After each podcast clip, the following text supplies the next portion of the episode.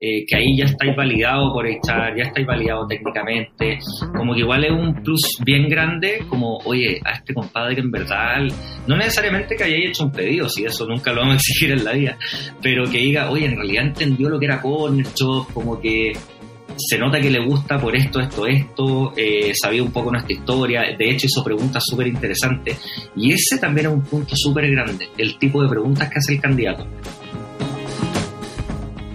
Estamos trabajando para conectarnos con eh, instituciones o organizaciones claves que, por ejemplo, eh, están trabajando eh, como con la finalidad de incluir mujeres en tecnología, ya sea como ingreso a tecnología o también mujeres en posición de liderazgo en tecnología.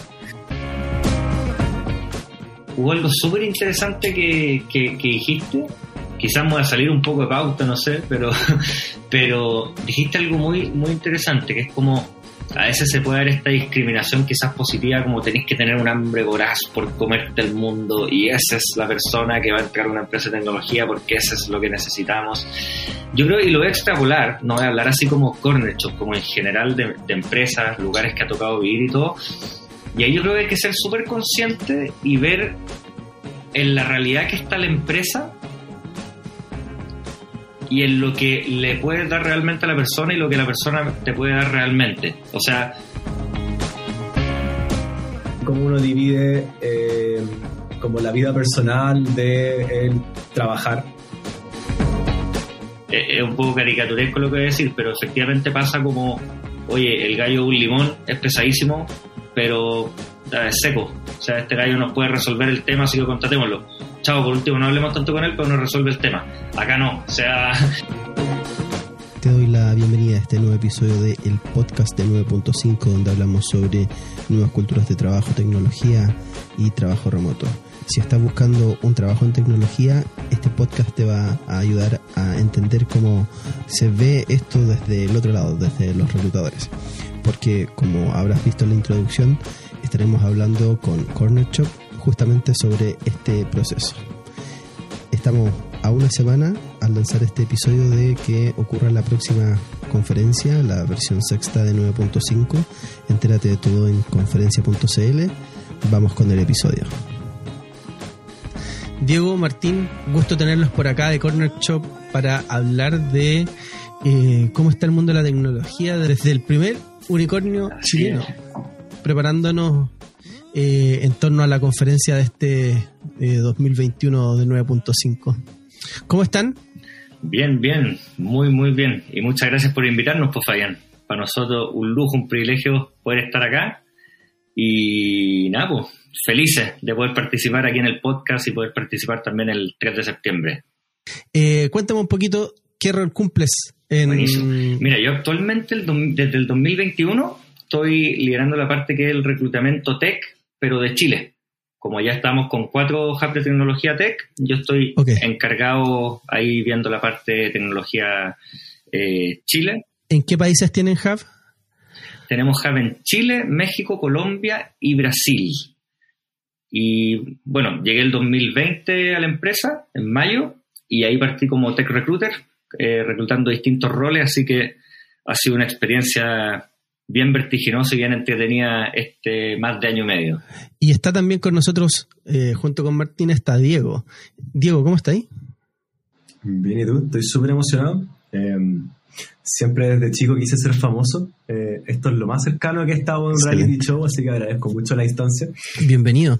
¿Hay grabado algún podcast? ¿Hay estado en algún podcast? Eh, no, mi polola tuvo un podcast y yo siempre quise aparecer en ese podcast eh, nunca, nunca me dejó. Eh, así que este es mi momento de gloria. ¿Qué rol cumple en Corner Shop, Diego? ¿Qué estáis haciendo ahí? ¿Qué estoy haciendo acá? Eh, yo también partí como tech recruiter, también en Chile. Y hoy en día, bueno, hace como dos semanas debe ser, principio de agosto, partí con un rol que, que básicamente es employer branding o, marca empleadora en, en Spanish eh, del área de tecnología. Entonces es eh, tiene aristas como relación con universidades, em, cómo, cómo posicionarnos como marca de tecnología efectivamente o cómo potenciar esa imagen que tenemos en, en Chile y en los otros hubs tecnológicos que, que mencionaba Martín. Y sigo también un poquito de reclutamiento ahí para, para, va, tener como los pies en la tierra. Para no creerme tanto el cuento, hago un poco de reclutamiento. Eh, es un cargo al que le han dado harta relevancia. Yo veo en distintas empresas y también en el mundo de la tecnología el tema de cómo, ¿cierto?, la marca llega y cómo la empresa y la compañía se posiciona, ¿cierto?, eh, en el espacio. Y eso quizá no nos sirve de lleno para ir entrando en los distintos temas porque se está siendo difícil para todas las empresas en tecnología contratar talento. Y justamente desde, desde ustedes, y desde sus roles que están en el área de reclutamiento, ¿cómo ven la piscina de talento? ¿Le está costando contratar? ¿Cómo anda la cosa? Hmm. Interesante pregunta. Eh, efectivamente, como tú dijiste, el mundo tech es gigantesco, ha crecido mucho, hay mucha competencia. Eh, si bien, como tú decís, el, el primer unicornio, y eso también es súper atractivo, también hemos visto que hay empresas súper atractivas que van por la tendencia de startup y también hay grandes empresas que tienen tecnología, se están transformando tecnológicamente. Entonces hay una guerra del talento, aunque suene bien cliché, y eso lo hemos visto. Entonces, eh, el contratar en tecnología, yo te diría que sea la empresa que sea, nunca va a ser fácil, siempre va a ser complejo y eso implica hacer muchas cosas desde el lado recruiting, eh, estar al día un poco en las tendencias, eh, cuidar mucho la experiencia del candidato. Eh, yo siempre lo digo, somos humanos y no somos perfectos, eh, pero tratamos de hacer las cosas de la mejor calidad y con la mejor experiencia posible. Y obviamente tratamos de siempre, desde el lado recruiting, que somos como la primera cara hacia los candidatos, las candidatas, es poder mostrar de manera súper fidedigna, súper clara y súper lo que somos como empresa. ¿Qué pensáis de eso tú, Diego? Yo pienso que Sí, efectivamente, me, vuelvo mucho o, empatizo mucho con lo que dice Martín de, que cada vez se necesita más tecnología o cada vez es más competitivo. Por ahí, no sé si es que ya escaló a la categoría meme, pero como, no sé, que llega, llega alguien de una pyme que vende empanadas y contrata a un desarrollador y le dice, ya, pero métele machine learning, ¿cachai? Es como que todos quieren tecnología o que todos quieren subirse a... Eh, obviamente es un meme, pero pero bueno, yo creo que la tendencia está que, que las empresas buscan tener más tecnología y por eso también el mercado demanda más tecnología y, y, por eso ya como que no basta con decir, ok, soy un unicornio como para que la, la, gente venga corriendo. Como que hay que hacer, hay que hacer más cosas, hay que, uno no se puede quedar de brazos cruzados y que, y que llegue el talento corriendo hacia tu puerta. Y eso lo vuelve más interesante. Claro.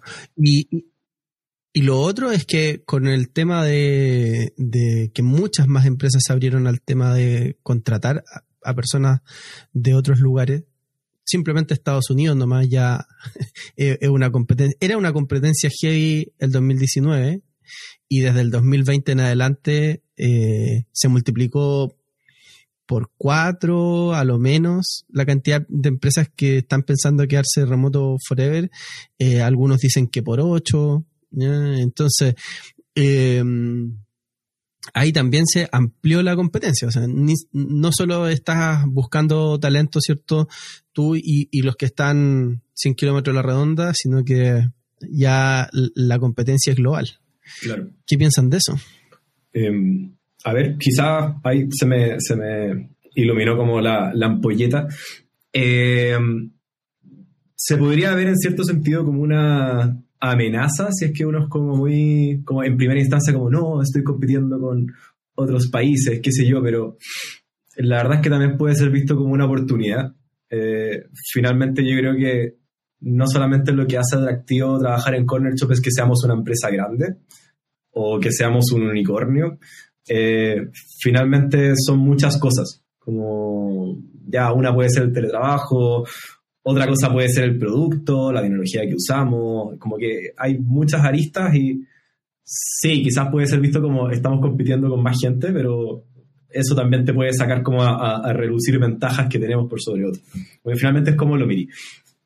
Y, pensando en eso, ¿cuáles son esas ventajas que creen ustedes que tiene Cornet Shop?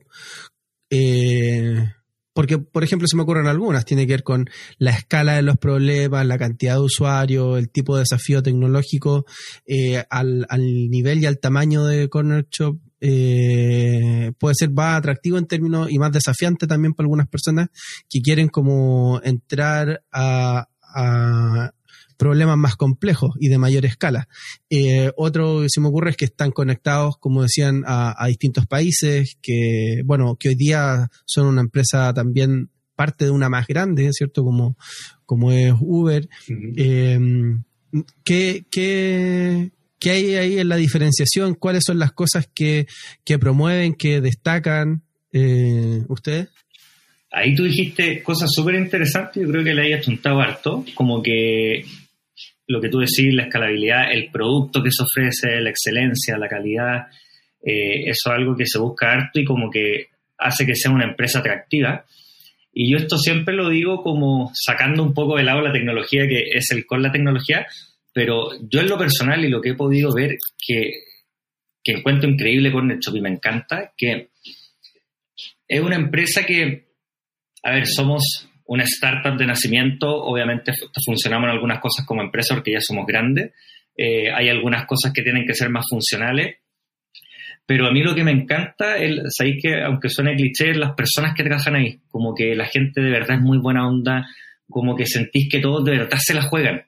Y eso yo he trabajado en otra empresa y no siempre pasa, como que independientemente si alguien de tecnología o no tecnología, como que la gente de verdad tiene un engagement súper fuerte eh, y hay buena onda. A pesar de que tenéis días grises, eh, hay días duros, días más soft, eh, siempre como una buena onda, hay un querer hacer las cosas bien, trabajar como con, con calidad, con la excelencia. Entonces es como una presión interesante y hay como mucho accountability también, como mucho hacerse cargo de las cosas y mucho ownership. Entonces, a mí por lo menos como persona, yo Martín, me encanta trabajar en un ambiente así. Y creo que eso es algo como súper diferenciador. Eh, eso es algo que quizás no lo podéis leer en, nuestros beneficios ni en la página de Corner Shop, pero así como en la interna, yo creo que eso es algo súper potente que te, que te pasa acá. Como que la gente realmente está interesada, por ejemplo, no sé, eh, en, muchos, en muchos procesos tenemos desafíos técnicos y la motivación, el interés con que tienen algunas personas de, revisar las pruebas, eh, la disponibilidad, la disposición, tú decís, oh, esta cuestión es increíble, como que hay como mucha sinergia. Entonces eso también es súper bueno. Vamos a entrar más adelante también a otros temas como que destaquen de la parte cultural, pero para hablar todavía como de la puerta de entrada, ¿no? Pensemos todavía en, en, desde la perspectiva de las personas que se aproximan a Corner y están pensando que podrían trabajar ahí, que conocen solo una imagen. ¿eh? Y, y, pelemos eh, en este momento o hablemos de eh, las personas que, que, se entrevistan. Ustedes que les toca entrevistar a varias personas y, y, de los que entrevistan obviamente no quedan todos. Y eso tiene que ver con cómo también las personas se preparan. Y entonces demos vuelta un poco también la, la tortilla y pongamos en, en este eh, conversación un poco al descubierto a veces las cosas que no hacen las personas también cuando están postulando a estos cargos. Entonces, cuando la gente llega a entrevistas, eh, entiende que es Corner Job, hace como el trabajo mínimo de investigar, de buscar hacerse una buena idea de de cómo es la cultura de la empresa, de entender de qué va el negocio, de qué se trata, porque tienen ustedes varias capas de, negocio, ¿no? Una de ellas fuerte tiene que ver con, la logística, con ese eh, proceso del, del, delivery. Eh, ¿Entienden ese negocio? No sé, mínimo eh, cuando, cuando uno se enfrenta a una oportunidad de trabajo y está buscando algo, eh, es googlear la empresa, ¿cierto? En el caso de ustedes, bajar la aplicación, usarla, eventualmente haber comprado antes, tener como una buena noción. También haberse leído algunos artículos de, de las personas que tienen como las vocerías o hablan de Cornerstone, los propios fundadores, entender cómo piensan, etcétera. Entonces, hmm. la gente hace la pega cuando llega la entrevista. Me imagino que hay casos que sí, hay casos que no, pero ¿Cómo, es? Bueno, yo creo que depende de cada país. Eh, bueno, llevamos seis años de, existencia, partimos en México y en Chile en paralelo. Entonces, obviamente en México y en Chile somos como más eh, conocidos o, reconocidos. Eh, también bueno, hay muchas formas distintas de conocernos. Una es googleándonos, que es como muy obvia cuando te googlean y te empiezan a decir, sí, conozco Corner Shop porque qué, y están como citando textual un párrafo de una entrevista que dio Dani hace un par de años, por ejemplo. Eh, hay varias formas de conocernos. Entonces, está el usuario, como, y ahí es interesante, como volviendo a lo que estábamos hablando atrás, como de que te diferencia de Corner Shop como empresa el hecho de que quizás nuestro producto es usado por mucha, mucha, mucha gente. Entonces, no sé, llega, por ejemplo, un developer a una entrevista, eh, no sé, un developer de iOS, te invento. Y, y, ha usado la aplicación iOS. Entonces, es algo que está al tacto. Eh, es una aplicación centrada en sus usuarios, ya sea que ese usuario sea el shopper, el cliente, las tiendas, las marcas, etcétera. Como, como en ese sentido hay formas distintas de conocerlo y es en entretenido en ese sentido como, como conocer distintas perspectivas. No sé, como la perspectiva que puede tener alguien en entrevista a un developer hablándote desde el producto o, cuando entrevistas, por ejemplo, un SRE que te habla más desde, no sé si los números, pero te habla más de lo gigante que debe ser la infraestructura en Connection. Entonces, ahí también hay matices. Obviamente también hay gente que llega y no hizo la tarea y eso ya es otra historia. No sé, ahí dejo a, Martín contar esa historia. Claro, con, con, ese pase yo creo que hay dos cosas también. A ver, en el mundo ideal, tú obviamente, y como tú dijiste, Fabián, tú querís que la gente igual te conozca y conozca tu empresa. O sea, siempre hacer un porotito o un, o un punto a favor que alguien llegue y diga, oye, no, si los conozco, los leí, sabéis que mira, no tengo tan claro todos los productos que ofrecen, pero entiendo que son una empresa de tecnología, muchos te dicen entiendo que partieron en Chile y que hacen servicios de supermercado y que se han ido expandiendo y hoy en día son un marketplace, como tú decís, ya, buenísimo. No esperáis que se sepa como todas las áreas y, y todas las la, áreas de desarrollo, pero siempre hacer un más. Pero también hay que diferenciar que el mundo de tecnología, y eso no lo podemos dejar de lado, hay mucho hunting de por medio. Entonces uno ahí no le puede exigir lo mismo a un candidato que otro, porque obviamente cuando uno postula, que es como el postulante activo o el que te busca proactivamente, claro, es esperable tú decir ya, debería, si le interesó Corner Shop, no solamente, ah, unicornio chileno, postulo, o sea, por alguna forma debe haber querido postular con nosotros. Eh, y ahí hay temas de motivación que nos podemos ir después en, en esos temas, pero está la motivación por la empresa y también la motivación por el rol. Pero ya cuando uno va al tema del hunting, nos pongámonos en la, en la cabeza de que son personas que tienen hartas ofertas laborales y de hecho pueden haber personas que le hablen 3, 4, 5 recruiters al día y eso a veces genera ya más desprecio que, motivación.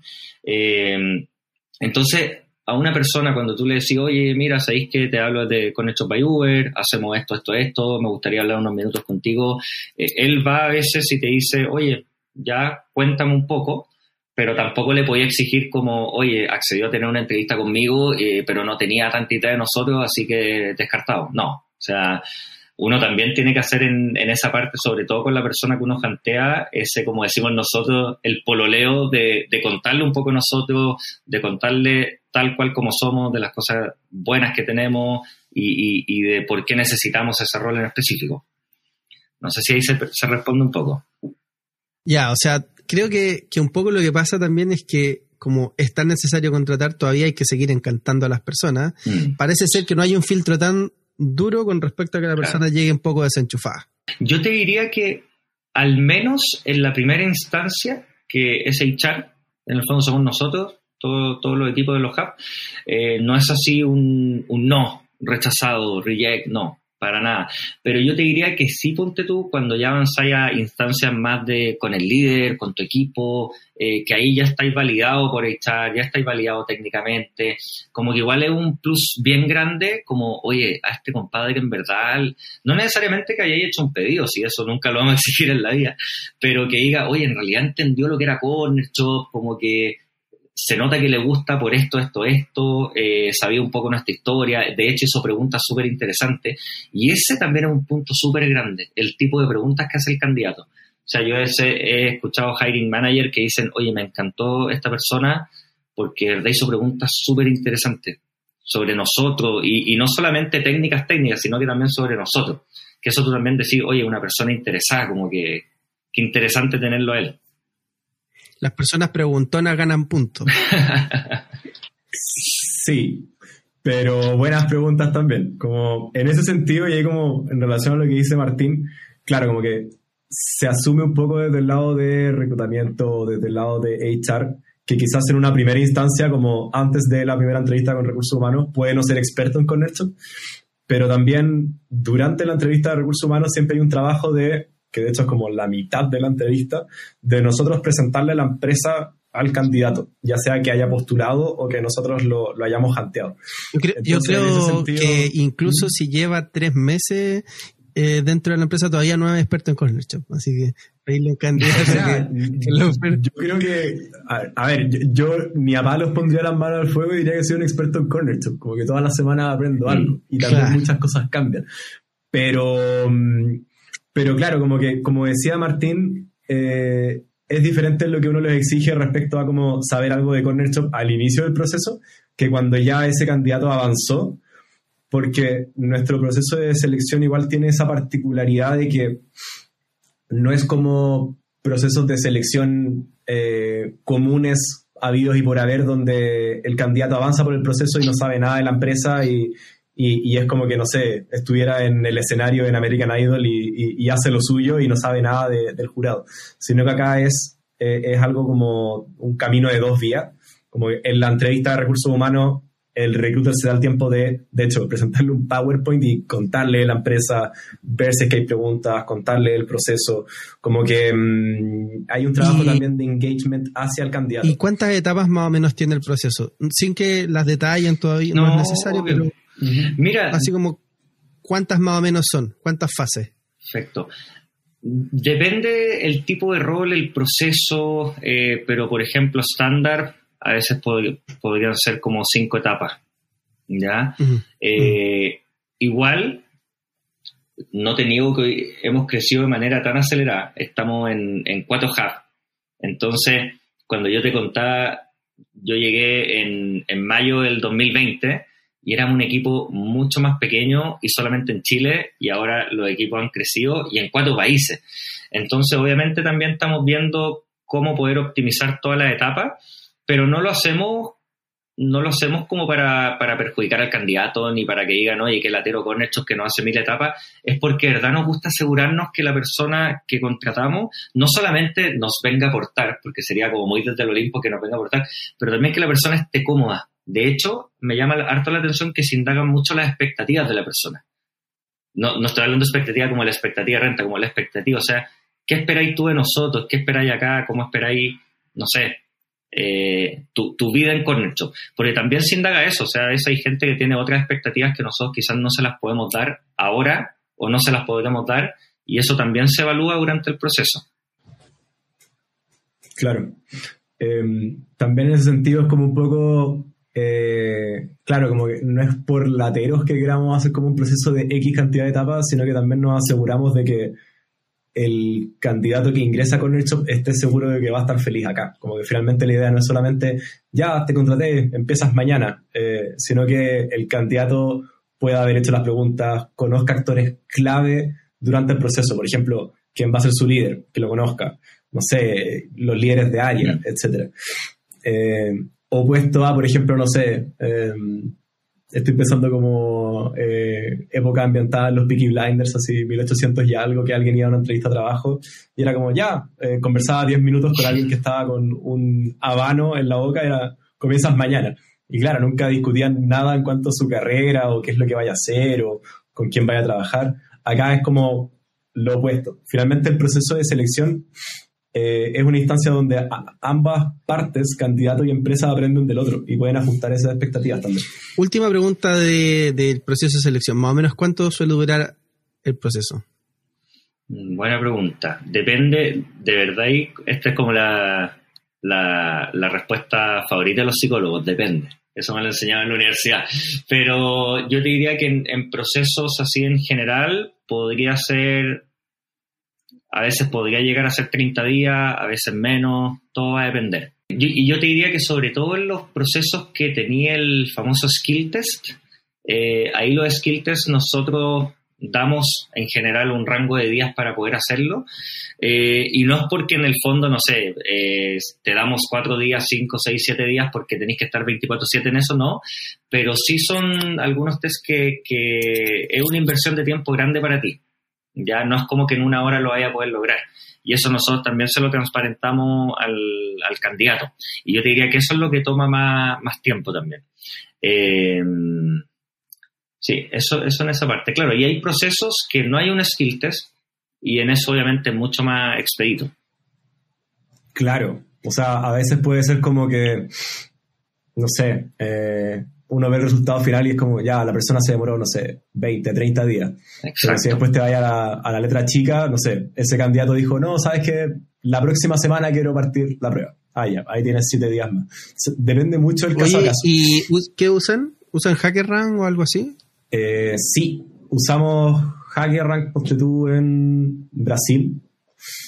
Eh, y bueno, ahí es como veremos qué se implementa en otros países. Usamos distintas plataformas, distintas tecnologías como porque hay algunas que son más populares en algunos países o estamos haciendo como versiones de pruebas para ciertos cargos en algunos. Y, y después los mandamos globales cuando ya tenemos datos suficientes para decir, ok, este trial version funciona. Pero la mayoría son, digamos, como pruebas in-house, así como que se crearon acá, claro.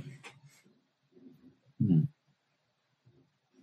Ah, de hecho, por ejemplo, ah, perdón, como no, no había entendido que te referías a eso. Eh, HackerRank, por ejemplo, lo usamos como, en el caso de Brasil, como plataforma para cargar nuestros desafíos.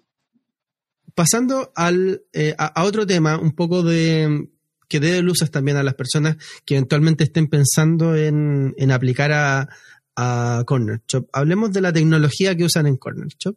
Eh, y sin irnos demasiado en lo técnico, pero ¿qué, ¿qué stack tecnológico más o menos el que están usando actualmente?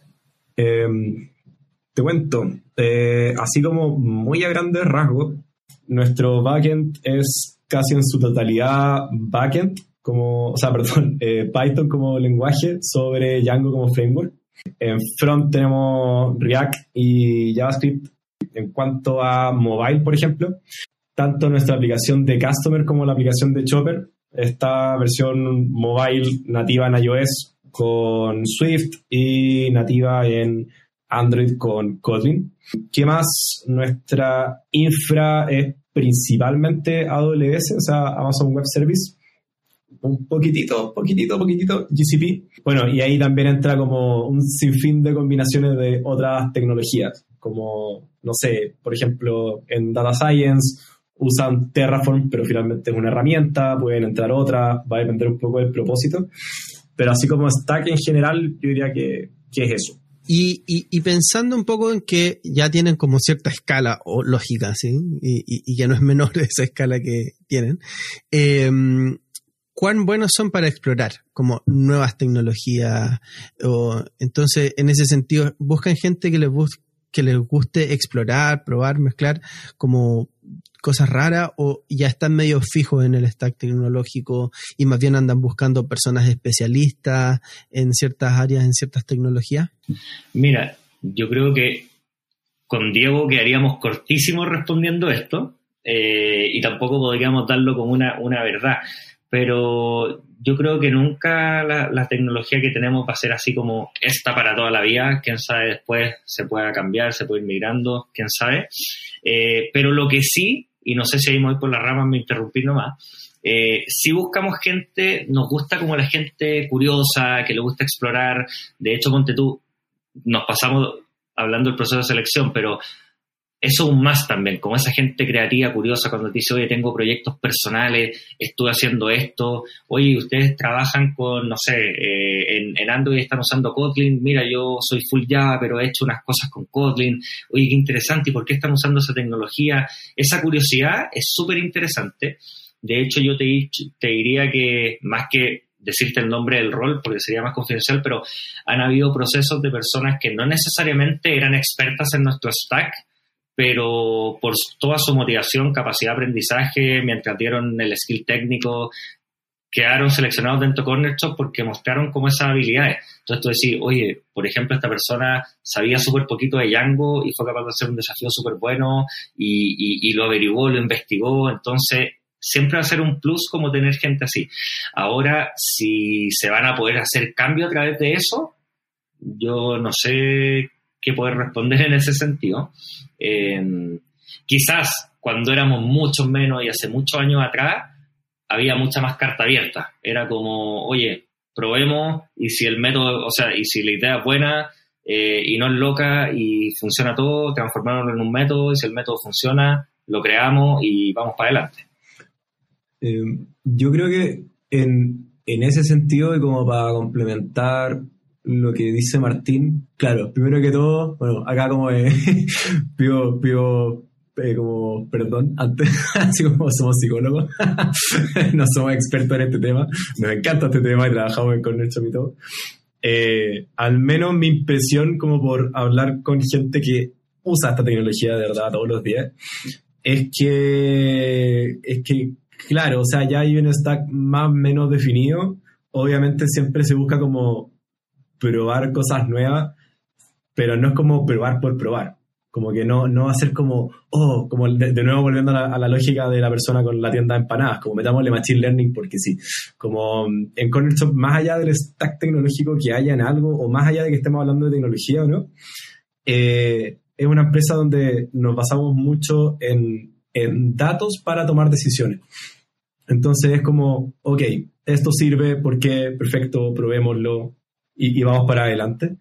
Y, y, también respecto a que tengamos algo muy fijo, no creo que haya nada escrito en piedra en ese sentido, pero sí obviamente como ya hay algo para atrás, como que ya hay millones de líneas de código escrito en Python, por ejemplo, como que hay, hay que hacerse cargo de eso, me imagino, yo no voy a meter las manos ahí en el código, pero me imagino que hay que, no sé, si decidiésemos cambiar a otro lenguaje o a lo que sea, habría que buscar la manera de integrar o migrar, entonces también algo que se tiene que tomar en cuenta. Pasando entonces del stack tecnológico y más o menos la aproximación al perfil, si es más como especialista y también gente busquilla, eh, que, le guste curiosear, eh, pensemos en, en desde otra perspectiva más cultural y ustedes que, que sí es su campo desde eh, la psicología, ¿no?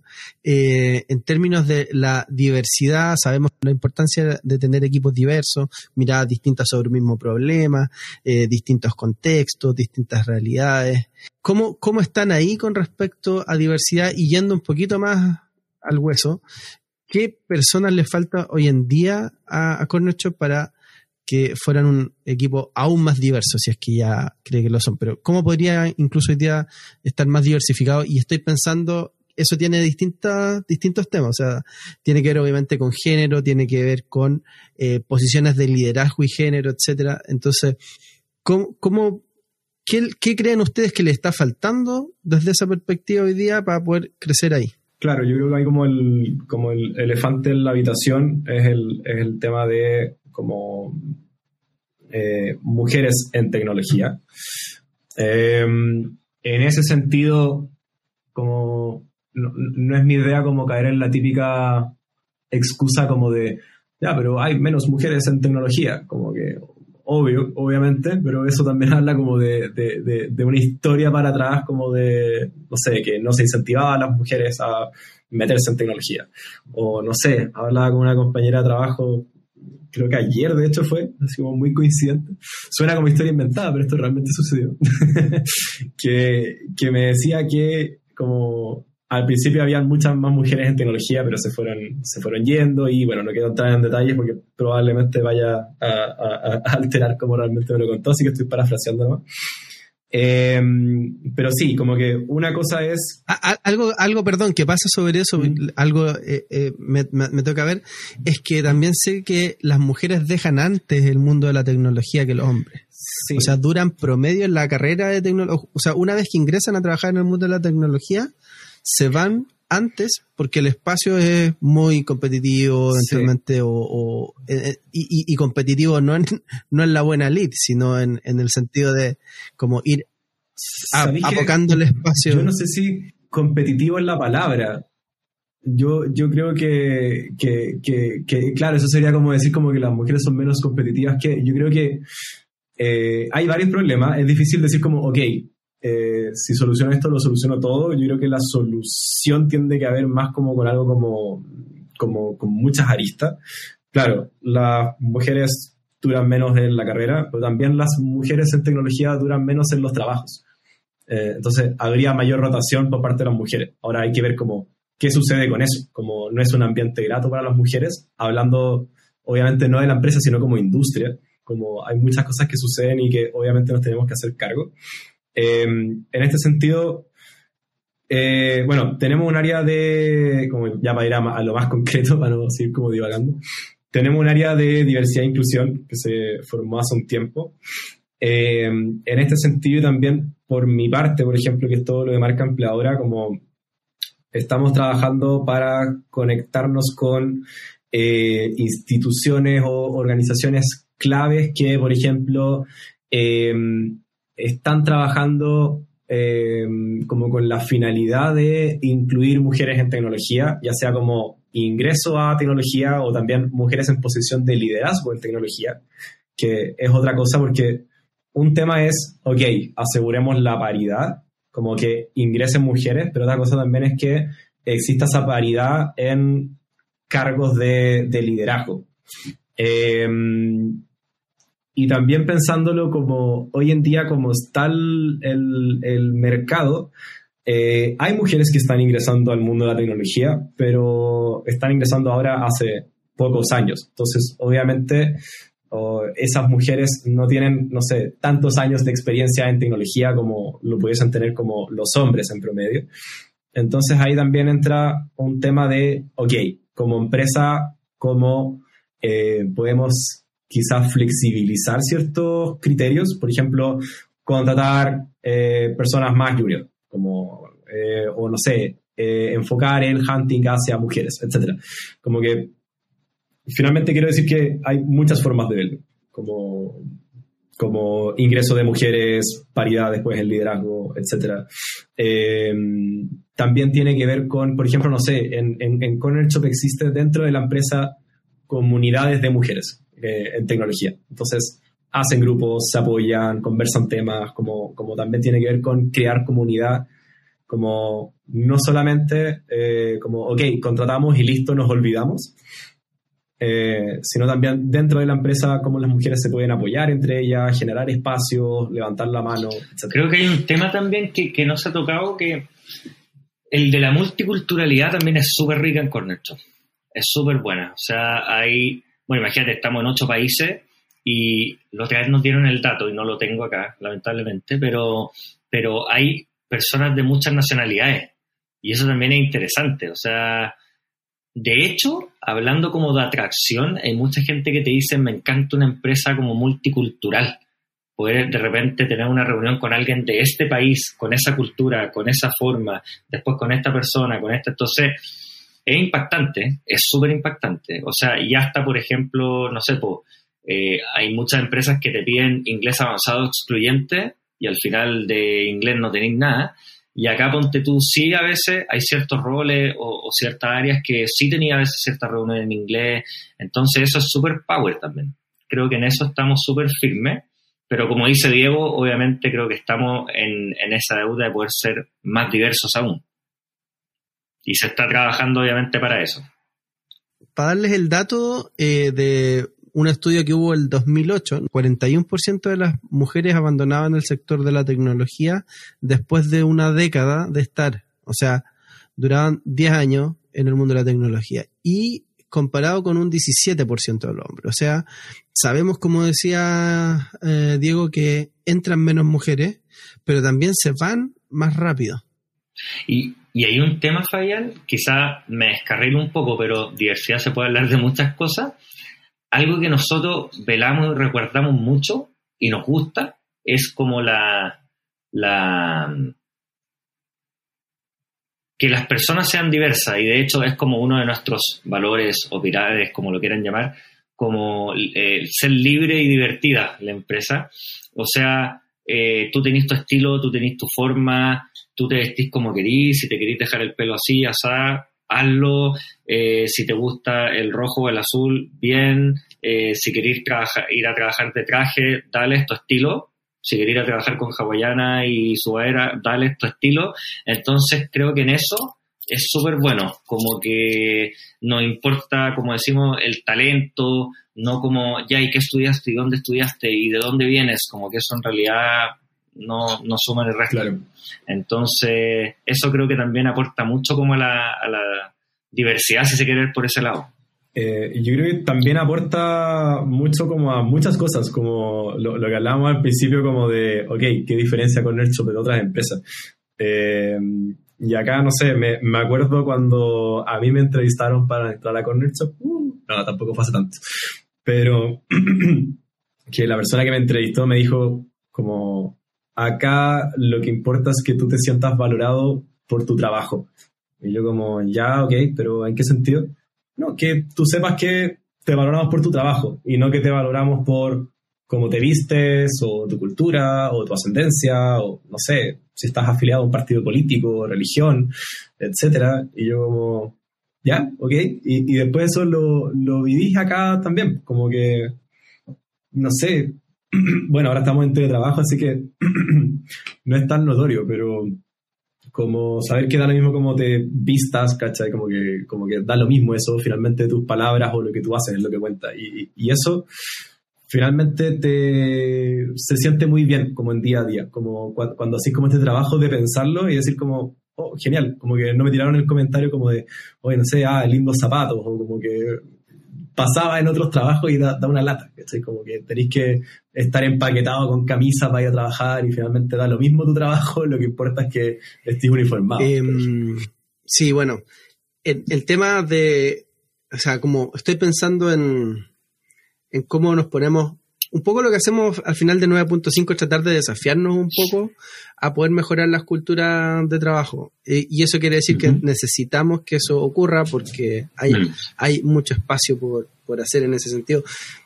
Eh, desde eh, esto está repartido, este problema como en todo el mundo, ¿sí? Como las empresas de tecnología en algún momento parecieron ser como la gran, gran, gran como eh, oportunidad de mejorar como las condiciones, pero, pero también empezó a pasar como un, espacio siendo tan disruptiva partiendo en un garage, eh, ¿cierto? Muchas de estas organizaciones después como tienen un, hambre un poco bien voraz, ¿cierto? Y, y estas ganas de crecer súper grandes que pueden para distintas personas estar bien o no tanto, no sé, como hay distintas visiones sobre el tema del crecimiento, etcétera, mm. pero también estas prácticas, por ejemplo, monopólicas, que han ido como siendo una cosa bien potente dentro de las organizaciones de basadas en tecnología, es como capturar un mercado, adueñarse de él, establecerse en él, tienen, tienen ahí algunos comportamientos que, que son menos humanos, digámoslo, la verdad, en términos de eh, como de compartir del espacio, ¿cierto? De la sustentabilidad.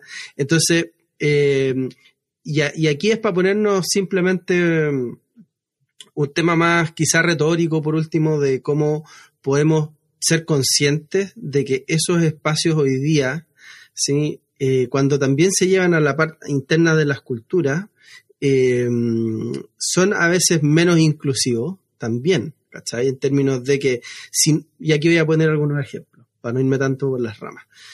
Si, si no tengo un hambre voraz, ¿sí? si no soy súper ambicioso, mm. entonces eventualmente mis oportunidades de desarrollarme dentro de una organización están súper limitadas. ¿Por qué? Porque no tengo ese crecimiento eh, que, que, quizás espera eh, una, empresa basada en tecnología y que también espera crecer mucho, ¿cachai? Entonces, eh, eso, esos choques eventualmente eh, tienen ahí a, veces unos límites y, o hay gente que se quiere comer el mundo o no nomás, ¿cachai? Entonces, cuando sin duda que la cosa hoy día tiene más, más matices que eso y también cuando hoy día estamos pasándonos y enfrentándonos a un contexto como de conciencia global sobre la importancia, por ejemplo, de la sustentabilidad y, poner en, en, tensión al menos y hacerse una buena pregunta y ojalá encontrar buenas respuestas de cómo poder hacer un crecimiento y un desarrollo sustentable,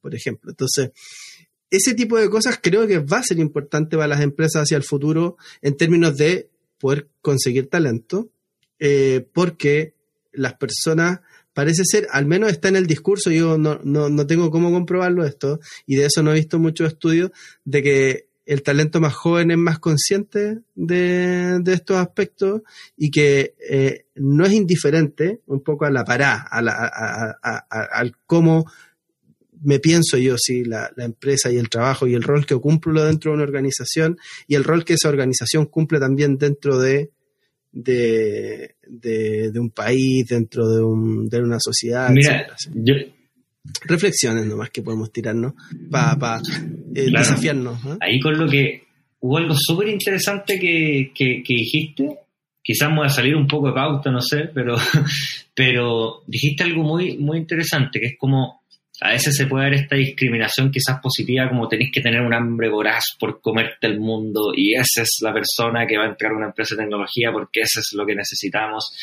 Yo creo, y lo voy a extrapolar, no voy a hablar así como corner como en general de, empresas, lugares que ha tocado vivir y todo. Y ahí yo creo que hay que ser súper consciente y ver en la realidad que está la empresa y en lo que le puedes dar realmente a la persona y lo que la persona te puede dar realmente. O sea, te voy, te voy a inventar algo. Quizás, claro, efectivamente, si tú estás partiendo una startup, necesitáis puros genios, puros crack, puros puros, ¿cómo se llama? Puros Alexis Sánchez que se quieren comer el mundo. Porque, obvio, necesitáis ideas, necesitáis todo. Pero quizás tenía al menos una referencia de fútbol en el podcast. Yo sabía, yo sabía. Claro, tenía, tenía que venir. Bueno, Alexis, Arturo Vidal, para los que sean más fanáticos de uno de otro. Pero, pero claro, en un principio necesitáis eso.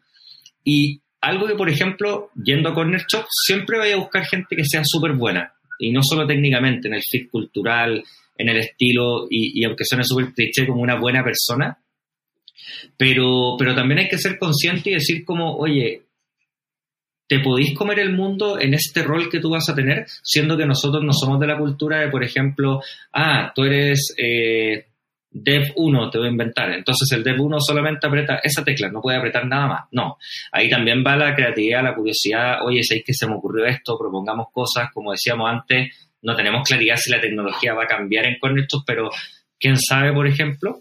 Entonces quizá esa gente creativa y curiosa sí puede ser un aporte, ¿ya? Pero también lo que tú dijiste, quizás me estoy yendo por las ramas, pero es como súper interesante, como yo creo que toda la empresa hay que ser consciente, es como lo que decíamos del inglés te dicen, oye, quiero alguien bilingüe con 25 años de experiencia, eh, que sepa esto, esto y además sea medio psicólogo. Y tú dices, ¿y qué va a hacer él? No, eh, va a estar digitando. Entonces, ya, ¿y para qué queréis que sea bilingüe y 25? Entonces, creo que ahí hay que tomar mucha conciencia también. Y, y nosotros como HR, creo que también somos responsables en todas las empresas de concientizar mucho, como le dicen algunas empresas, a la línea, al cliente interno, al hiring manager, etcétera.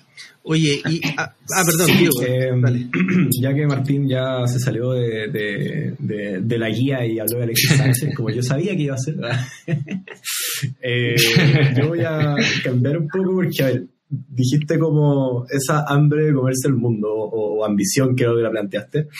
Eh, y, y, no sé si quieres. A ver, voy a ser muy tramposo y voy a cambiar la, la palabra. Para mí me suena más como, como pasión.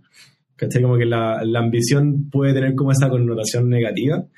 Eh, no sé, capaz hay gente más, menos ambiciosa, eh, pero yo en sí considero que algo así como más transversal que caracterizaría a la gente, en mi perspectiva, esto es súper subjetivo y personal, en Corner Shop es pasión, como, y, y, se puede ver reflejado en muchas maneras distintas y no, no quiero ser eh, así lo más cliché, como no, somos pura gente apasionada.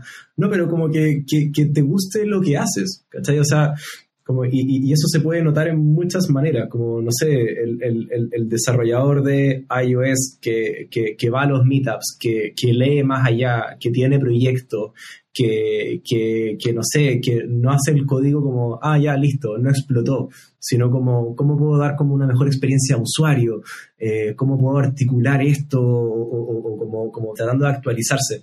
Eso se puede traducir a muchos tipos de cargo Como que, no sé, eh, y, encuentro que eso sí hay que tenerlo en Corner Shop, eso es algo que yo siento como en muchas personas que conozco en la empresa, como, como ser apasionado con lo que tú haces, ya sea que sea tecnología, eh, reclutamiento, qué sé yo, gestión, etcétera.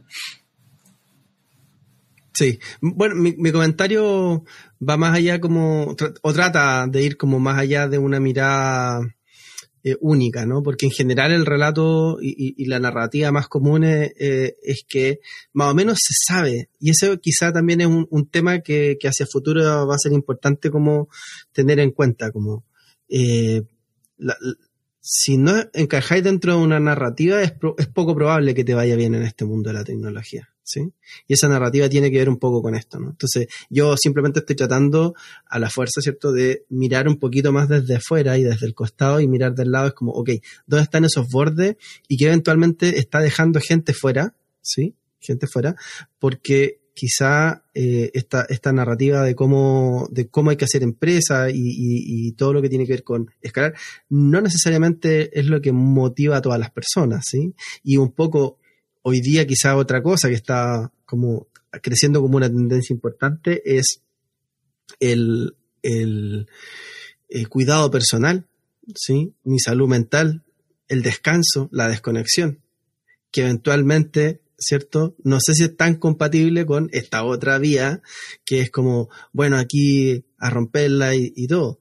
No es lo mismo, no es cierto y no es verdad que es, lo mismo ser un founder de una empresa que ser eh, la, persona, la verdad, eh, que, llegó, no sé, pues número 500. No, no, podría esperar que, la, que, que, que, el, que, el, nivel de pasión fuera el mismo, por ejemplo, ¿sí? Porque no, no, son los mismos incentivos, no es la misma realidad, eh, no es la misma persona, etcétera. Entonces, bueno, pero eh, comentarios nomás como para reflexionar. Y, yo creo que efectivamente hay personas que hoy día están dándole foco a, algunas otras cosas prioritarias en su vida y cómo también las empresas logran tener, ¿cierto?, un, espacio amplio que en ese sentido también logre integrar a más personas y que en ese sentido también sea más inclusivo, de más miradas de qué significa el trabajo en mi vida, eh, porque eh, eh, no digo que no existan esta, esta, esta otra concepto y no lo estoy juzgando por sí solo, sino que estoy tratando de decir cómo ampliamos un poco el marco. Y, y en ese sentido también nos volvemos más inclusivos al decir, ok, ¿sabéis qué? Aquí hay distintas formas de, de enfrentarme al rol que juega el trabajo en mi vida, etcétera. Entonces, pero no, no, no, no, no nos extendamos del todo, pero me quiero ir justamente a un tema que, que, mencionó Martín. Y, Martín habló del cultural. Entonces, ¿qué significa el fit cultural en Corner eh, En temas de valores, de estilo, de forma de ser, eh, cómo buscan más o menos que sean los candidatos. Creo que algo ha salido de eso, pero si quisieran redondear un poco esa idea de qué significa el fit cultural en Corner Shop, muchas gracias, Estaría bacán. A ver, em, yo te diría que quizás suena un poco cliché. A ver, nosotros tenemos, nosotros tenemos algunos valores ¿ya? Como los valores de la empresa. Suena como muy corporate, siendo que no lo somos. Y tratamos, yo te diría que, por lo menos del lado echar que la gente cumpla con esos valores, porque uno dice al final los valores los hacen las personas, ¿cachai? Y yo te diría que tenemos, hay uno que es el no bullshit, que se puede ir a comunicación directa, como ser súper claro, ser súper conciso, comunicarse de manera clara, asertiva, decir las cosas de manera frontal pero asertiva y, con empatía, ¿cachai? Pero el no darse rodeo, como que somos muy de esa cultura. Si yo tengo un problema con Diego, no esperaría decirle a Fabián como, oye, Fabián, cacha que Diego, no sé qué. No, ir con Diego, oye, sabéis que hay un tema, resolvámoslo, conversémoslo. Tenemos también todo lo que es, eh, obviamente, la calidad, como que nos gusta trabajar con calidad, poder hacer las cosas súper bien, ojalá no estar poniendo parches, sino que hacerlo bien, bien, bien. Y obviamente en el mundo hoy día todo es para ayer y todo lo tenéis que hacer rapidísimo, pero a veces quizás te podéis demorar un poquitito más, pero para que salga bien. El tema del ownership es súper fuerte, súper fuerte, o sea, eh, y yo cuando entré a Corner Shop me di cuenta de eso. Yo toda mi vida me consideraba alguien con ownership, pero me di cuenta que en Corner Shop dije como, oh, wow, esta cuestión es de verdad. Como que todo este cliché del ownership es real. Como que sí, tú tenés líderes y a pesar de que no somos una empresa jerárquica, como que si tú lleváis tu proceso o tú lleváis tu cosa, tenéis que ser super owner, como manejarlo, como el tener accountability, el que si te comprometiste, le di, ¿ya? Eh, tenemos también, el otro valor es como la creatividad y la curiosidad. Nos gusta esa gente como creativa, como que, no sé, tenga quizás no ganas de comerse el mundo como decís tú antes, pero igual nos gusta ese perfil, es súper atractivo. Eh, obviamente somos una empresa que se impulsa por la tecnología, entonces independientemente del rol, ojalá te, guste la tecnología y te mueva este tipo de negocio. Y lo último, lo que decíamos de libre y divertida que salió antes, pues, o sea, eh, una empresa eh, inclusiva, que al final nos importa el talento y la persona que eres por sobre todo. Em, yo estoy pensando como, sí, eh, más allá de los valores como volviendo atrás, como la pasión. Eh, siento que eh, como que diste ahí como la, la, cuña, como, como uno divide eh, como la vida personal de trabajar, ya sea trabajar en sentido muy general de la palabra o en este caso trabajar en Corner. Yo creo que eso es algo que como que se ha conversado mucho ahora durante la, la pandemia, porque obvio, uno teletrabaja y, y está ahí y, y, no sé, a veces comes, donde trabajas, donde duermes, donde qué sé yo, y uno tiene que hacerse como los espacios mentales. Pero, volviendo como a, lo que quería decir, eh, no necesariamente porque uno sea apasionado o porque tenga como todos estos valores a los cuales, como mencionó Martín, significa que esa separación no va a existir. ¿Cachai? Como yo me considero súper apasionado y amo la empresa y, y, bueno, acá estamos hablando de ella a altas horas de la tarde eh, pero no por eso como que voy a dejar de dormir por la empresa, o no por eso voy a, voy a separar como, o sea, voy a como, no, voy a generar una división entre los dos mundos. Eh, de hecho, yo creo que si trabajase 24/7 probablemente trabajaría muy mal, No podría parpadear, me estaría muriendo. Como que es necesario desconectarse para volver a ser apasionado. O también tener tus pasiones propias, ¿cachai? Como que eh, en, en Corner Shop yo personalmente siento que existe el espacio para ambos. Obviamente el teletrabajo no hace que sea lo más fácil del mundo, pero, pero en esta empresa como que se respeta y, se da ese espacio para que uno lo converse y, finalmente es algo que uno también tiene que, como ser humano que trabaja, ir ajustándolo. ¿Cachai? Como depende de cada uno. Mm. Y, y hay un tema que, a ver, quizá alguien si escucha este podcast va a decir como, oh no, yo cuento que igual ellos son así y otros van a decir, no, tienen razón lo que están diciendo. Pero yo creo que es como el balance y la mezcla perfecta. Obviamente quería una persona técnicamente súper buena, eh, de fit cultural, bueno en el sentido de buena onda, apasionado, etcétera, pero también algo que se valora harto es como es humildad, como no, no ser como, oye, me la sé todas, soy el seco, y que hay empresas que efectivamente pasa, que es un poco caricaturesco lo que voy a decir, pero efectivamente pasa como oye, el gallo un limón es pesadísimo, pero es seco. O sea, este gallo nos puede resolver el tema, así que contatémoslo.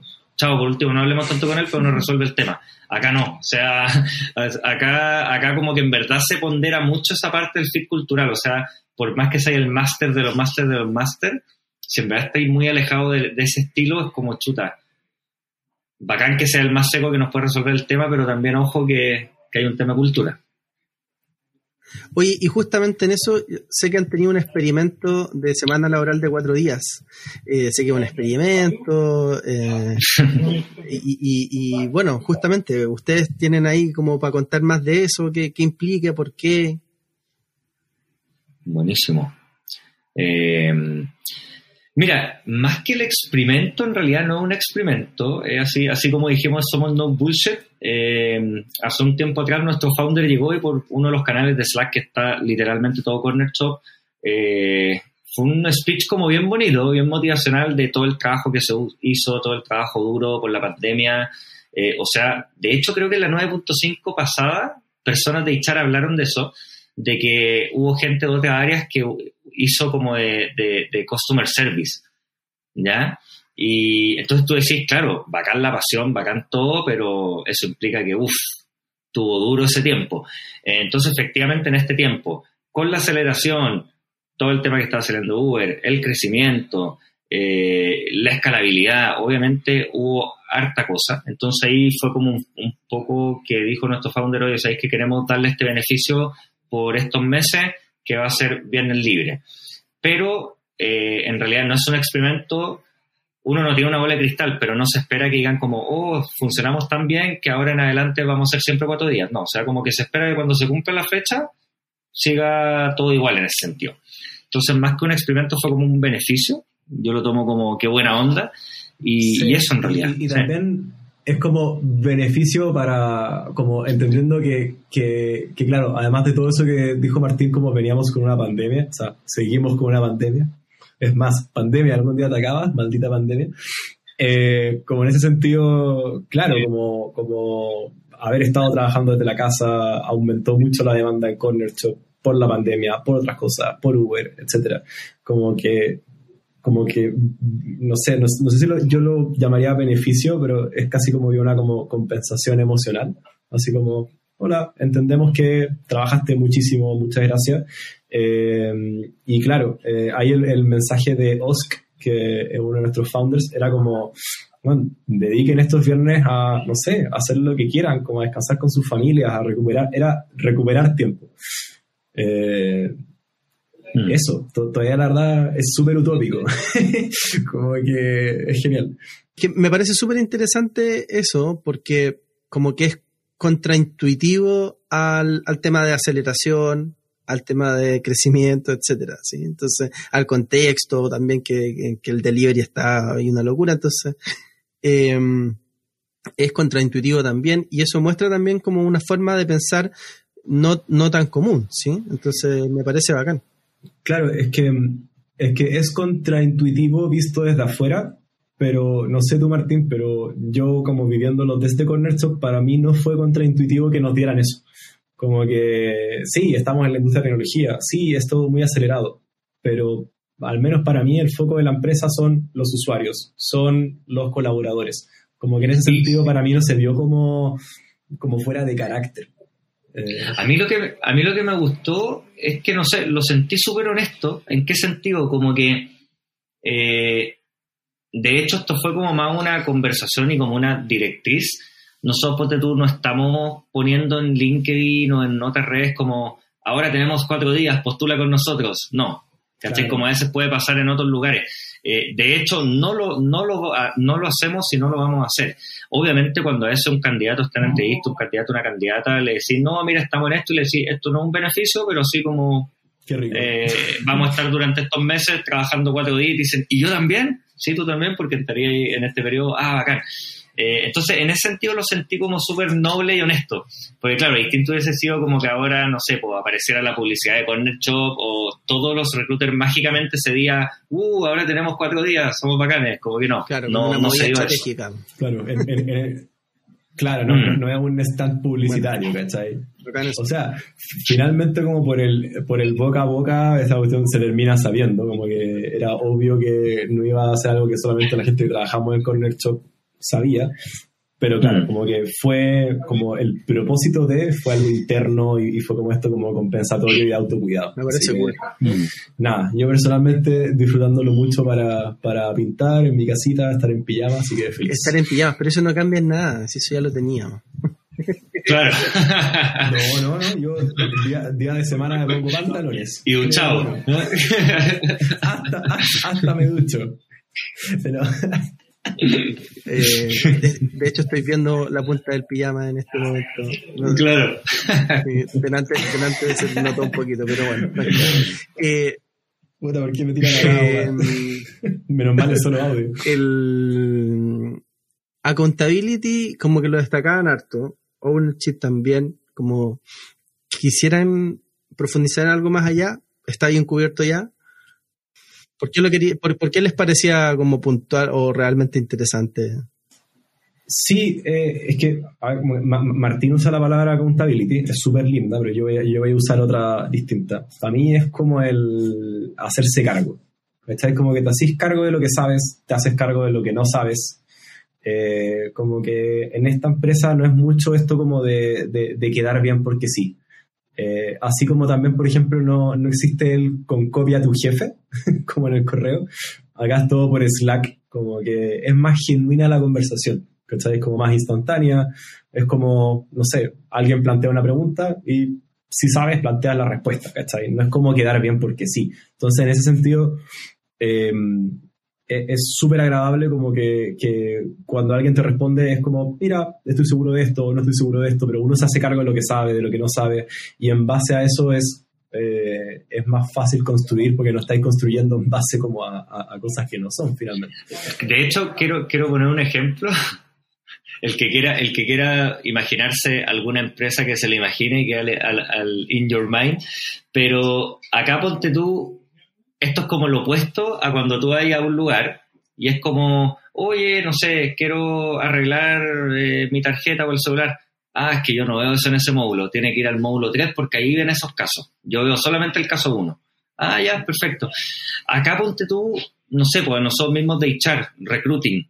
Eh, obviamente hacemos recruiting, valga la redundancia, pero a mí a veces se me acercan personas internas en Corner Shop a ver temas que lo puede ayudar mucho más, un, por ejemplo, un business partner o lo puede ayudar mucho más alguien de admin. Y yo más que decirle, no, yo no veo eso, yo veo reclutamiento. Así que, o sea, yo le consigo la info, a veces la lo ponía en contacto con la persona responsable. Eh, es como, oye, pero cuéntame a ver si te puedo ayudar, ya, dale. Para mí eso es ownership, eso es como accountability, ¿cachai? No es como dejar tirado así como, no, yo no veo eso, así que me, lavo las manos. Para mí ese es, una, es un ejemplo quizás muy básico, pero para mí eso define mucho como el ownership y, el, la contabilidad. Claro, o, también no, no, no, creo que sea yo nomás, o no creo que seamos nosotros en recursos humanos nomás, pero como que mm, igual me doy cuenta que tiende a haber como un seguimiento como de punta a punta, como que no es solamente hacer, hacerte cargo de un mensaje, sino que, a ver, digamos, tengo proyecto X, si tomé ese proyecto me hago cargo de punta a punta.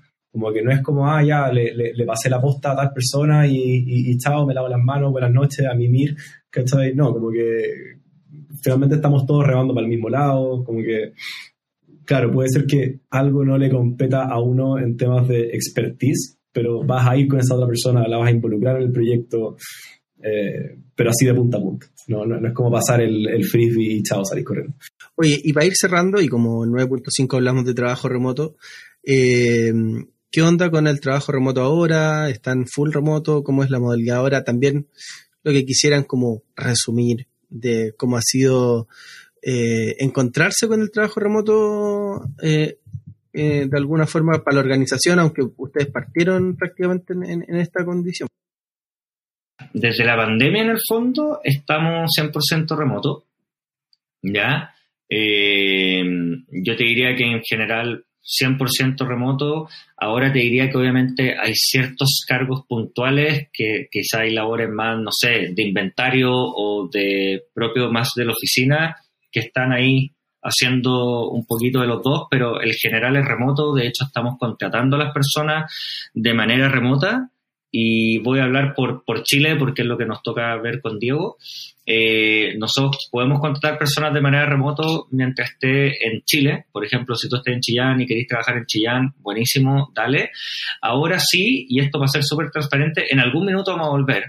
¿Ya? En algún minuto debiésemos volver. Pero, pero, pero, pero, no vamos a obligar a nadie. Ya, o sea, no es como que, oye Fabián, pero ahora tenéis que volver. No, o sea, si en tu minuto te contratamos y tú dijiste, en verdad a mí me gusta el trabajo remoto, estoy produciendo bien y quiero estar allá, dale, no hay ningún problema. Eh, también te puedo decir, como que, no sé, si hubiese una encuesta que el 99.9% de las personas con hechos dijo, quiero volver a la oficina, probablemente no vamos a ser oídos sordos y es como, oye, volvamos a la oficina. Ahora sí 50 y 50 habrá que conversar, habrá que ver qué pasa a futuro, pero yo te diría que no, no hay mucha claridad de, de, eso en general. El año pasado, por ejemplo, pasó que con la pandemia, obviamente había gente que estaba ansiosa por varias cosas. O sea, imagínate tú eres de provincia y decir, en vez de irme a donde mi familia, ¿para qué voy a estar arrendando acá si puedo estar allá?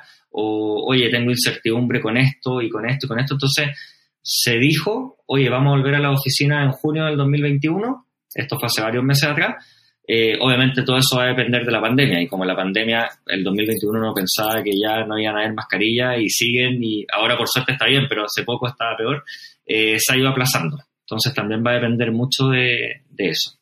¿Hay, algún, ¿Hay alguna fecha de vuelta actualmente? Podría ser así como lo que se hizo un poco tipo octubre, pero eso está en conversaciones. Nada, nada cerrado, No, nada cerrado y, también como eh, inserte pandemia, como que es difícil predecir o planificar con, la pandemia por temas de, de, aforo y, también como entendiendo que, que, o al menos como yo lo pienso, la, la, oficina no es como un espacio en sí donde uno tiene que estar para ser productivo. Finalmente la oficina también puede ser un, vista como un espacio de autocuidado, si es que así uno genera una distancia con el lugar donde duermes, como que, a ver, finalmente no, no somos una, una, empresa que sea como una línea de producción de jamones donde todos tenemos que estar ahí como dándole la vuelta al jamón para producirlo. Como por suerte somos una empresa de tecnología, obviamente hay, hay, hay áreas como comentaba Martín que no sé, tienen más relación con algo que necesita ser físico. Eh, no sé, la persona que ve temas de redes, obviamente eh, ayuda ver las redes físicamente o cosas así. Pero, mm, pero yo creo que es algo que se va a ir viendo con el tiempo, no está escrito en piedra, eh, pero, pero sé desde el fondo de, de, mi cocoro que, que, cuando se tome alguna decisión va, va a ser como tomando en cuenta como cierta flexibilidad también como tomando en cuenta finalmente la, como la felicidad de todas las personas. ¿Cachai? Como, como no sé, así como os dio el comunicado hace unos meses de, del tema de los cuatro días, que fue como un tema de autocuidado, eh, y eso no me pareció fuera de carácter. Eh, tampoco me parecería como fuera de carácter el hecho de que fuese una decisión que no fuese 100% por la producción o algo así. Sobre todo porque en la pandemia hemos sido muy productivos también. Eh, claro. estando desde las casitas. Así que no. Nada, buena. Súper, súper como interesante, efectivamente. Estamos en un momento de incertidumbre. La verdad que la mayoría de las empresas no cacha qué va a hacer al respecto al futuro. Y todos están así como tanteando y creo que eh, nos acostumbramos harto al tema de la incertidumbre en términos de, de, planificaciones.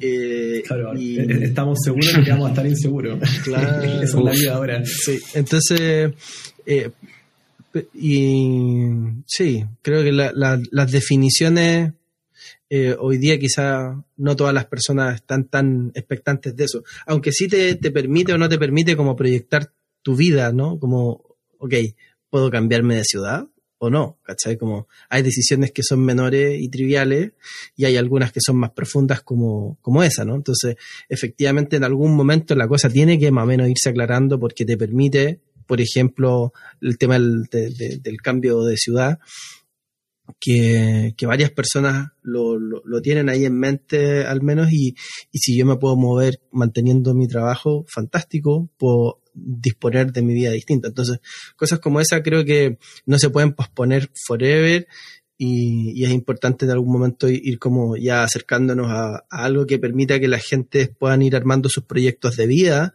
¿cierto? En torno a, también el trabajo y con la claridad para poder hacerlo. Em, y, sobre irse a híbrido, un comentario nomás, como en general varias personas que em, con harta experiencia y también empresas de tecnología creen que puede ser como lo peor de dos mundos, porque como tení justamente el pedazo de, lo presencial, pero sin que realmente haya equipo a veces, entonces estás tú, pero no están tus pares, eh, entonces no, se da lo de equipo, pero tengo que ir o no, entonces, mm. y después a veces estoy en la casa, pero me estoy perdiendo de cosas que eventualmente el equipo sí está teniendo y yo no accedo a ella y me quedo un poco abajo de las conversaciones, mm. abajo de reuniones, abajo de decisiones, abajo de poder, de influencia. Eh, y, y si, si el entonces esos espacios híbridos hacia el futuro es importante si es que van a, avanzar a esa, a esa vía, súper presentes que, que, tienen un impacto bien fuerte en términos de que, que no empiecen a, por ejemplo, a ocurrir eh, esta idea de como trabajadores de segunda categoría que empieza, que, que mm. antes de la, de la pandemia, cuando habían empresas que eran como semi remotas, en general, algunas de las personas se quejaban de que al ser remoto eran como de segundo. Mm. ¿Por qué? Porque tenían menos opciones, menos oportunidades, menos, menos roce con líderes, por lo general los líderes vuelven y las personas que, eh, que no vuelven tienen menos roce con líderes, menos acceso entonces a todo eso, visibilidad, etcétera. Pero bueno, un comentario que quizás podremos conversar en el futuro cuando la cosa vaya decantando. Eh, así que nada, eh, ¿Quisieran Eh, decir algo de eso, como en una línea? Sí, sí, no, eh, obvio que sí. Eh, no sé si en una línea, no, no, no seas patudo, porque hiciste un gran comentario, entonces dan ganas de comentar al respecto. Está bien, está bien. Es que estoy cuidando su tiempo, simplemente te- es eso. Lo hemos No, extendido, pero yo puedo estar. al- Esta Eh, cuestión yo me dedico a esto, así que hablo todo el día. Bueno, eh, oye, eh, no, pero en, en relación a eso, claro, o sea, yo creo que finalmente eh, es imposible tener la bolita de cristal, si no la tenemos con la pandemia o nada, como que finalmente uno dice como, ya, ¿qué hacemos? Y yo creo que ahí también juega mm, una parte importante la adaptabilidad. Y también como que yo creo que lo tenemos como empresa, así que en ese sentido confío que nos vamos a poder adaptar a cual sea la decisión que se tome, ya sea que sea una decisión flexible, menos flexible, etcétera.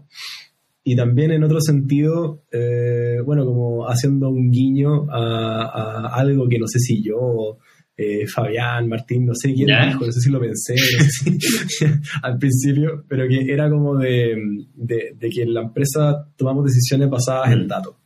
¿cachai? Entonces tomamos decisiones basadas en datos y también tomamos decisiones basadas como en, eh, en, el, en, el- en el cómo están como los colaboradores, ¿cachai? Como que al menos yo siento que toman mi opinión en cuenta.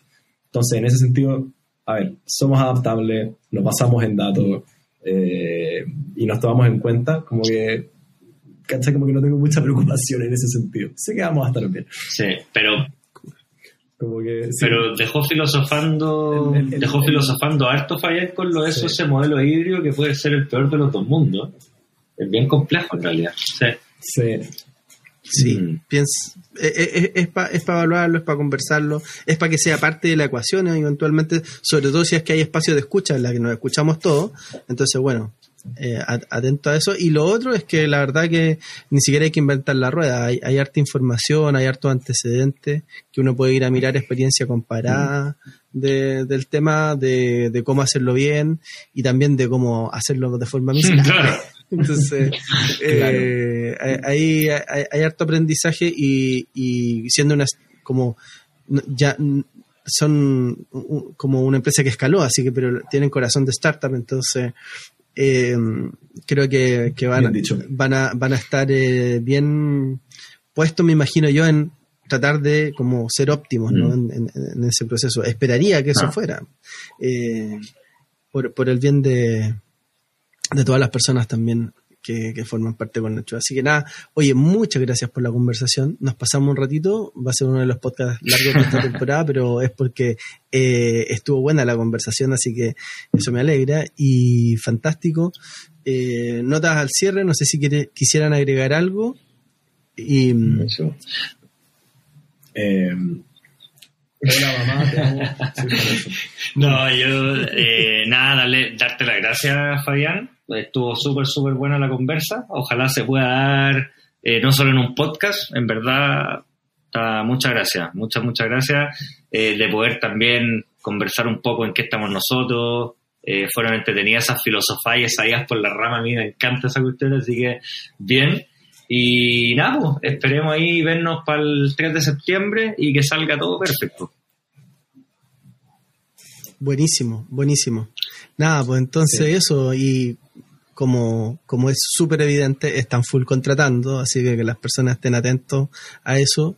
Eh, deberían, en- bueno, en mismo conferencia.cl pueden ver a Corner Shop, pero no sé si hay un link ahí que me compartan para agregarlo en, en la descripción del episodio de qué lugar visitar Ah, sobre las oportunidades Eh, abiertas. Sí, sí, lo, mm, te lo pasé para el landing page. Sí, sí, sí, lo tengo. también te lo, te lo paso ahora encantado, así lo dejamos en el. en el Eh, no, sí, ya está, ya está ahí en conferencia.cl. Eh, eh, deberíamos cambiar, ¿no? Ahora que lo pienso, más, más corta, sí, conferencia.cl barra corner. eh, pero. Oye, pero qué, qué, qué bueno este trabajo Fabián. Podría ser Así que. siempre un paso adelante ahí con Claro. la marca ampliadora. Sí. Eh, efectivamente, está, es, es jobs.lever.co barra corner. Exacto. Ahí está. Esa es la. No es muy, no es muy radial, ah, no Claro. es muy radial, no es muy no, eh, no, la, la verdad no, no Claro. estaba pensado para ser dicho en un podcast. Esa- Sí, esa al final-. Van a tener que crear un, van a tener que crearse una URL que sea podcastera, que sea exacto. radial, Sí. que, que, que la pueda decir un- al claro, pasar. Ah, que diga así como Claro. trabajos.cornershop. Pues lo- Me acordé del HTTP. Claro. HTTP, barra, barra, o, si, no, lo otro, sería decir como búsquenos el LinkedIn en Get On Board. Pero claro, es como, no, mostramos, nuestra página que está muy bonito, la página interna para postular. Cool. Ya, muchas gracias, por el buen momento. Eh, y nada, pues nos encontramos en la conferencia. El 3 de Muchas gracias, que estén muy bien, Fabián. Chao, chao, Diego, nos vemos. Chau.